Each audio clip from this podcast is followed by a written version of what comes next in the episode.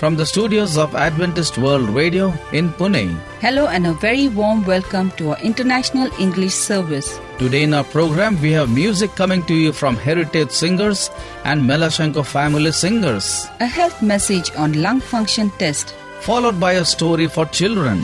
Our Bible theme today is I will bless the Lord. I'm Anita I'm Sharad. and you're listening to Adventist World Radio, the voice of hope. To begin, here's a song, There is a River.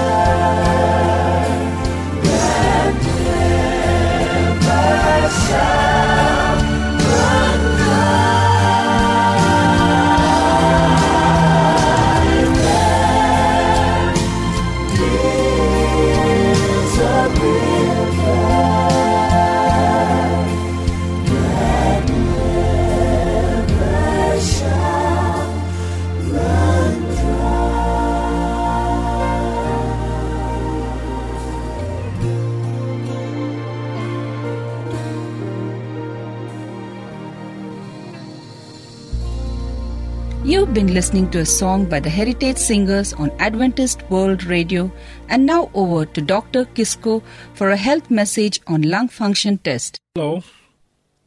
Today I will not be talking about any particular disease, but I will be discussing about an investigation or a test which is called the lung function test. Lung function tests, also called pulmonary function tests, or shortly PFTs, evaluate how well your lungs work. The test determines how much of air your lungs can hold, how quickly you can move air in and out of your lungs, and how well your lungs add oxygen and remove carbon dioxide from your blood. These tests can diagnose lung disease and measure the severity of lung problems. Spirometry is the first lung function test done. It measures how much and how quickly you can move air out of your lungs. For this test, you breathe into a mouthpiece attached to a recording device. The information collected from the spirometer can be printed out on a chart called a spirogram. The common parameters that are measured in spirometry are forced vital capacity, that is the amount of air you exhale, forced expiratory volume, this measures the amount of air you can exhale with force, forced expiratory flow 25% to 75%.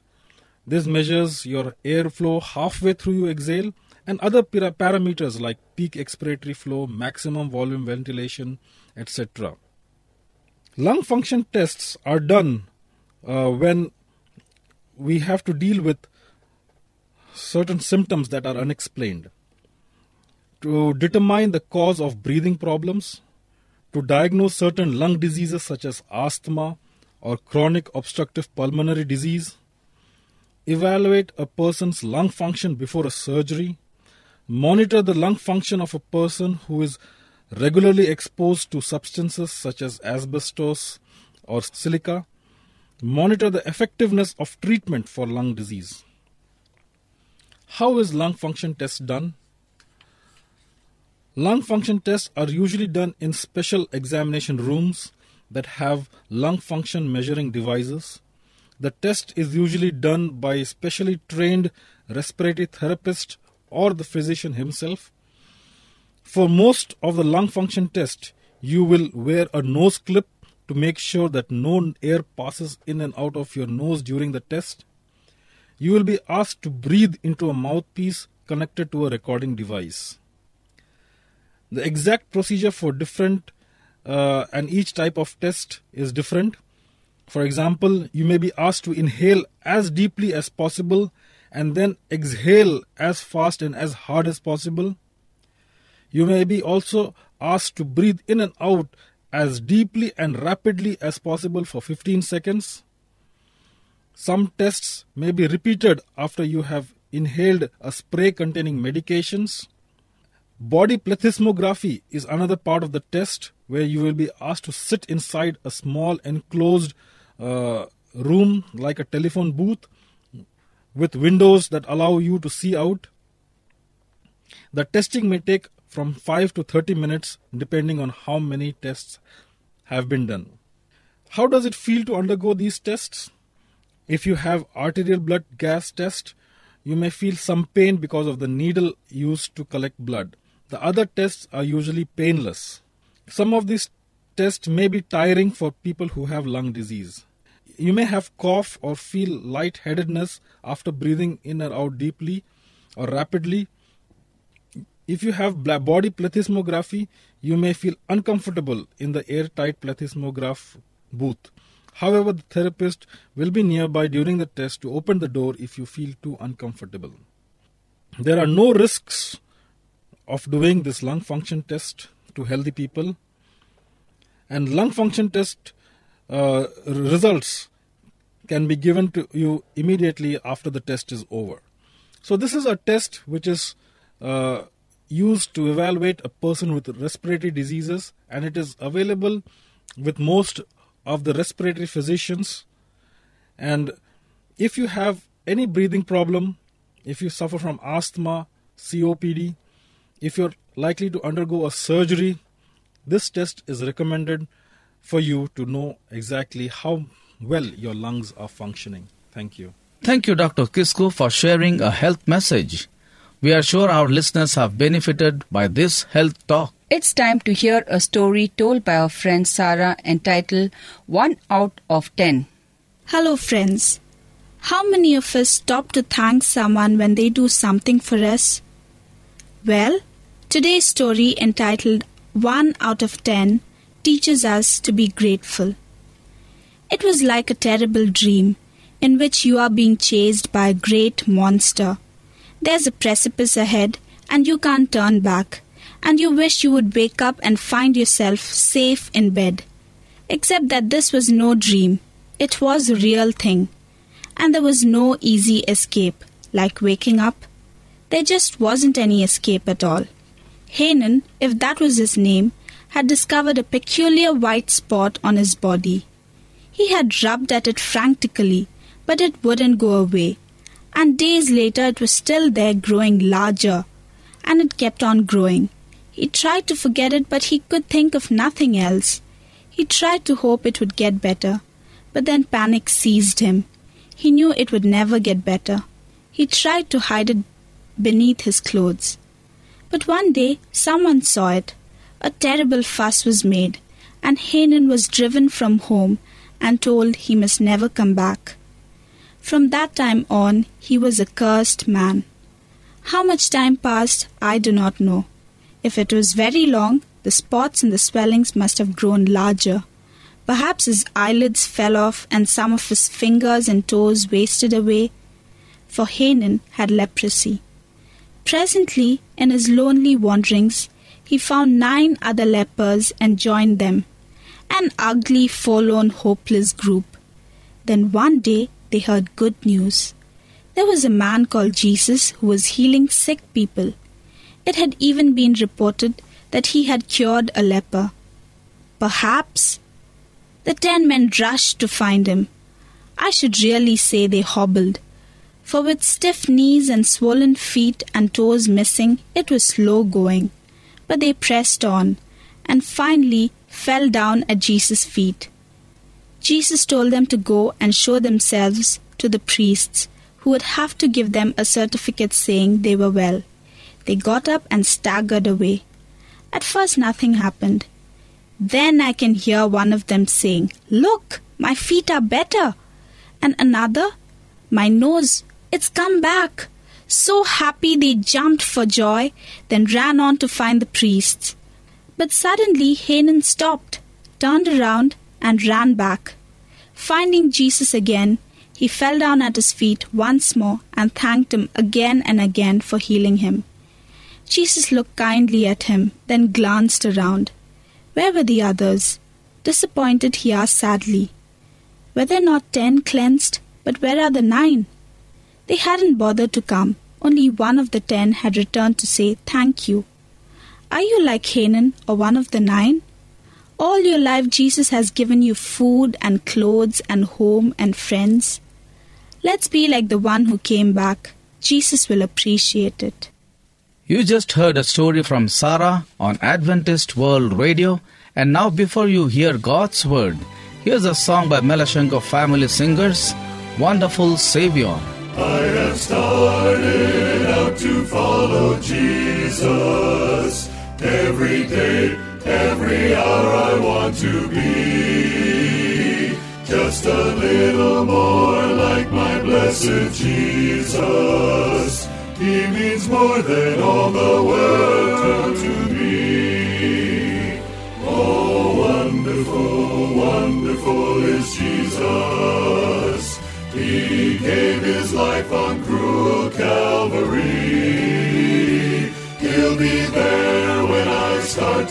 to cross the Jordan. What a wonderful Savior is He. In His footsteps I will always follow. In His ever gracious presence I would be.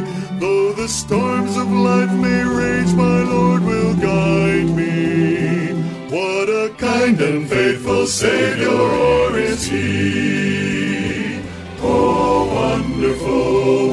wonderful is Jesus. He gave His life on cruel Calvary. He'll be there when I start to cross the Jordan. What a wonderful Savior is He. What a kind and faithful Savior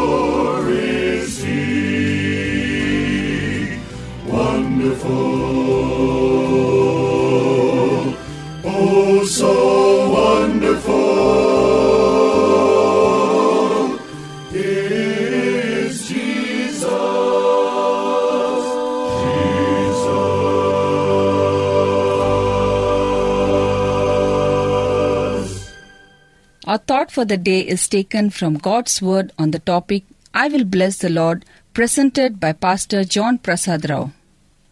I will bless the Lord at all times.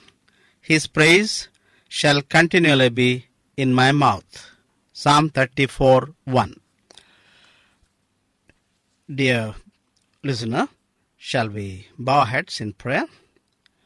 Loving Heavenly Father, as we come to you to meditate upon your word, we seek your guidance.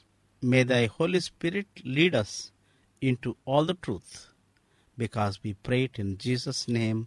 Amen. Resolutions are fundamentally necessary to any successful undertaking. A bold, strong resolution to do the right, whatever that might be, is favored and blessed of heaven. No better resolution can be formed than that expressed in this favorite text. Gratitude for every good thing received is a strong foundation stone in the building of a happy life.